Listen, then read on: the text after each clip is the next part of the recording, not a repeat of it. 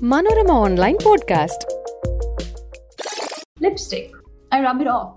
Because one thing my husband always, I mean, when he wasn't my husband, when he was my boyfriend as well, when I used to, we used to go out at night, he's like, wipe, wipe that off. off. Wipe that off because he loves the natural color of my lip. Oh, please do it. But not the lip shade, but this kind of toxic partnership. and I have to try very hard to control my anger because my husband does not like it when my voice goes above this decibel because he thinks it's not fair. Alia Bhatt എപ്പോഴൊക്കെ തന്റെ ഭർത്താവ് അടിപൊളിയാണെന്ന് കാണിക്കാൻ വാ തുറക്കുന്നോ അപ്പോഴൊക്കെ രൺബീർ കപൂർ എന്ന toxic പാർട്ട്ണറുടെ വില ഇടിഞ്ഞുകൊണ്ടിരിക്കുകയാണെന്നാണ് social media പറയുന്നത് രണ്ട് പക്ഷമൊക്കെ ഉണ്ടെങ്കിലും ആലിയയുടെയും രൺബീറിന്റെയും ഈ ഒരു പാർട്ട്ണർഷിപ്പിൽ എന്തോ പ്രശ്നമുണ്ട് എന്ന് കുറച്ചുപേരെങ്കിലും തിരിച്ചറിയണമൊക്കെ ഉണ്ട് കേട്ടോ. ഈ ഇത് അവരുടെ ലൈഫല്ല അതിൽ നിങ്ങൾ എന്തിനാണ് അഭിപ്രായം പറയണത്? നിങ്ങൾ എന്തിനാണ് ഇടപെടണത്? എന്നൊക്കെ ചോദിക്കാൻ തോന്നും. പക്ഷേ ലോകത്ത് നടക്കുന്ന പല സംഭവങ്ങളിൽ പലതരം ഉദാഹരണങ്ങൾ അതെല്ലാം ചേർത്ത് വെച്ചിട്ട് തന്നെയാണ് ലോകം ഇവിടുന്ന് മുമ്പോട്ട് പോയിട്ടുള്ളത്. ചില കാര്യങ്ങൾ കാണുമ്പോൾ അയ്യോ ഇത് ഇങ്ങനെയല്ലല്ലോ നടക്കേണ്ടത് എന്നൊക്കെ നമുക്ക് തോന്നണം അല്ലേ?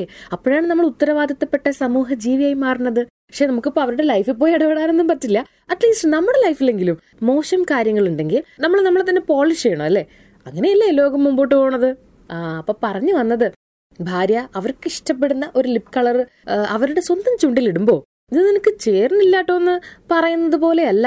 ഉം വൈബ് ദർ ഓഫ് എന്ന് പറയുന്നത്. അതിലെ അപകടം തിരിച്ചറിയേണ്ടതുണ്ട്. ഈ ഒരു സെലിബ്രിറ്റി കപ്പിളിന്റെ മാത്രം ഉദാഹരണം എടുക്കുകയാണെങ്കിൽ ഇത് നമുക്ക് ഒറ്റപ്പെട്ട സംഭവമായിട്ട് തള്ളിക്കളയാൻ പറ്റില്ല. കാരണം പബ്ലിക് സ്പേസിൽ വന്നിരുന്ന് രൺബീർ കപൂർ തന്നെ ഒരിക്കൽ പറഞ്ഞു എന്റെ ഭാര്യ ഭയങ്കര ലൗഡാണ് അതുപോലെ എനിക്ക് എന്റെ മകളെ വളർത്തിയെടുക്കാൻ താല്പര്യമില്ല എന്ന്. അങ്ങനെ ബഹളമുള്ള ഒരാളുടെ കൂടെയുള്ള പാർട്ട്ണർഷിപ്പിനെ പറ്റി പുള്ളിക്ക് പേഴ്സണൽ ചോയ്സസ് ഉണ്ടായിരിക്കാം പേഴ്സണൽ അഭിപ്രായം ഉണ്ടായിരിക്കാം. പക്ഷേ അതെന്തോ മോശമാണെന്ന രീതിയിൽ അവതരിപ്പിക്കാൻ ശ്രമിക്കുമ്പോൾ പിന്നെ എന്ത് വ്യക്തി ബഹുമാനമാണ് ആ ഒരു റിലേഷനിലുള്ളത്?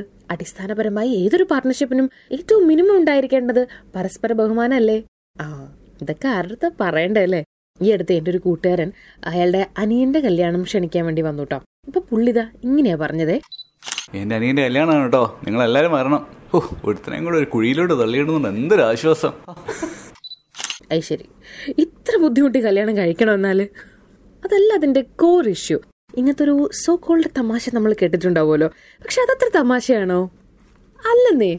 എന്തോ വളരെ സുന്ദരമായ ജീവിതം നയിക്കുന്ന ആണുങ്ങൾ അവരുടെ ജീവിതത്തിലേക്ക് ഒരു പ്രശ്നവുമായി കയറി വരുന്ന സ്ത്രീ എന്ന രീതിയിലാണ് പലപ്പോഴും ലൈഫ് പാർട്ട്ണറിനെ അവതരിപ്പിച്ച് വെച്ച് കണ്ടിട്ടുള്ളത്. വളരെ പുതിയ കാലത്തെ ഈക്വൽ റിലേഷൻസിൽ ഇങ്ങനെ ഒരു സംഭവം കേട്ടിട്ടും കണ്ടിട്ടും ഇല്ല താനും അപ്പൊ ഏതാ നല്ലത്?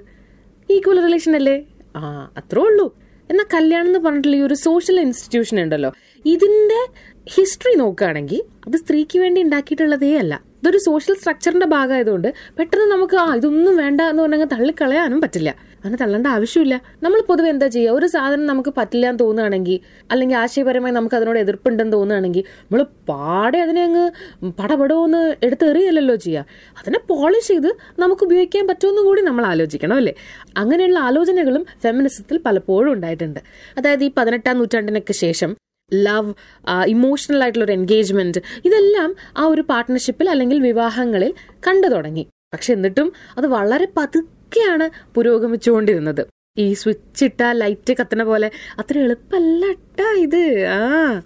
അതിനുശേഷമൊക്കെ വന്നിട്ടുള്ള ഒരു ഇവല്യൂഷണറി ഇറയിൽ ഡോക്ടർ ബി ആർ അംബേദ്കർ അദ്ദേഹം പലയിടത്തായി നടത്തിയ പ്രസംഗങ്ങൾ ചേർത്ത് വെച്ച അനിഹിലേഷൻ ഓഫ് കാസ്റ്റ് എന്ന പുസ്തകത്തിൽ വിവാഹത്തെപ്പറ്റി പറയുന്ന ഒരു ഭാഗമുണ്ട്. അതിങ്ങനെയാണ് The real remedy for breaking caste is intermarriage. Nothing else will serve as the solvent caste. മറ്റൊരു കോണ്ടസ്റ്റിലെ ഉദ്ദേശിച്ചെങ്കിലും ഇങ്ങനെയാണ് നമ്മൾ നമുക്ക് വേണ്ടി കൂടെ ചില കാര്യങ്ങളെ ചിട്ടപ്പെടുത്തേണ്ടത് അല്ലേ ഫെമിനിസത്തിന്റെ എപ്പിറ്റോം എന്നൊക്കെ പറയാവുന്ന പുസ്തകങ്ങളിൽ ഒന്നാണ് the second sex Simone de ബുവേന്റെ മനുഷ്യന് പരസ്പരം പാർട്ട്ണർഷിപ്പ് വേണം എന്നുള്ള കാര്യത്തിന് ശാശ്വത പരിഹാരമേ അല്ല കല്യാണം എന്നാണ് സിമന്റി ബോവയുടെ അഭിപ്രായം ഉണ്ടായിരുന്നു കേട്ടോ അവരതിനെ നിരീക്ഷിച്ചതേ the battle against dust and dirt is never won എന്നാണ്.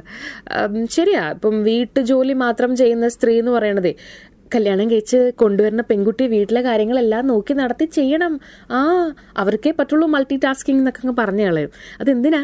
വീട്ടിലെ സകല കോറും ആ സ്ത്രീയുടെ തലയിൽ വെച്ച് കെട്ടാനായിരുന്നു എന്നാണ് ഫെമിനിസ്റ്റുകൾ ഒരു കാലത്ത് ഇതിനെ നിരീക്ഷിച്ചത്. പക്ഷെ നമുക്ക് പുതിയ കാലത്തുനിന്ന് തോന്നും ഏയ് അങ്ങനെയൊന്നുമില്ലല്ലോ. കല്യാണം കഴിച്ച പെണ്ണുങ്ങൾ എന്താ അവരുടെ ജീവിതം ജീവിക്കുന്നില്ലേ? എന്നൊക്കെ. പക്ഷേ ആ ജീവിതം എങ്ങനെയുള്ളതാണ്? കല്യാണം കഴിച്ച ജോലി ചെയ്യുന്ന സ്ത്രീകളുടെ അടുത്ത് ഒന്ന് വെറുതെ അന്വേഷിച്ചു നോക്കൂ അവരെന്തൊക്കെ ജോലിയാണ് ചെയ്യണമെന്ന് അവർ പുറമെ പോയി ചെയ്യുന്ന ജോലി മാത്രമാണോ? ആയിരിക്കില്ല. വീട്ടിലെ സകല കോറും അവർ തന്നെ ചെയ്യുന്നുണ്ടാവും. അതിലും കൂടെ ഒരു ഈക്വാലിറ്റി വന്നു കഴിഞ്ഞാലേ ലോകം സമത്വസുന്ദരമാവുള്ളൂ. സത്യം. ബിലീവ് മീ ശരിക്ക് കാലം ഇത്രയും ഉരുണ്ട് രണ്ടായിരത്തി ഇരുപത്തി മൂന്ന് പോലൊരു വർഷത്തിൽ വന്ന് നിന്നിട്ടും നമ്മളിപ്പോഴും സംസാരിക്കുന്നത് കുറച്ച് പഴയ കാര്യങ്ങളാണോ എന്ന് തോന്നുമല്ലേ ആയിരത്തി തൊള്ളായിരത്തി എഴുപത്തി രണ്ടിൽ ദ ഫ്യൂച്ചർ ഓഫ് മാരേജ് എന്ന പേരിൽ ജെസി ബെർണാഡ് എന്ന അമേരിക്കൻ സോഷ്യോളജിസ്റ്റ് ഒരു പുസ്തകം പബ്ലിഷ് ചെയ്തിരുന്നു ആ പുസ്തകത്തിന് ഒരുപാട് പതിപ്പുകളുണ്ടായി അതിന്റെ രണ്ടാം പതിപ്പ് പത്ത് വർഷത്തിന് ശേഷമാണ് ഇറങ്ങിയത് ആയിരത്തി തൊള്ളായിരത്തി എൺപത്തിരണ്ടിലൊക്കെ അവർ പറഞ്ഞു വെച്ചിരിക്കുന്ന ഒരു കാര്യമുണ്ട് Violence in the family, it wasn't new.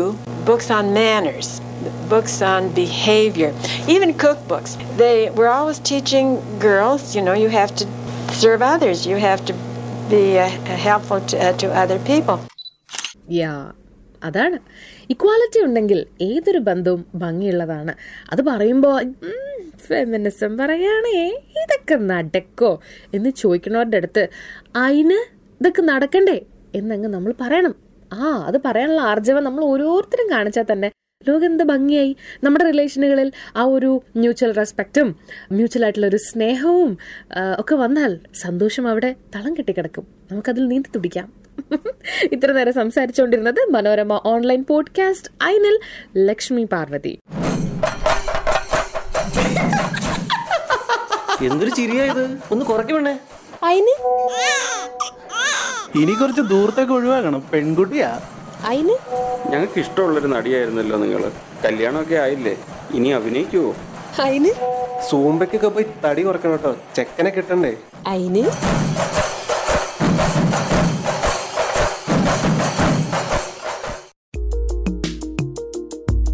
Manorama online podcast.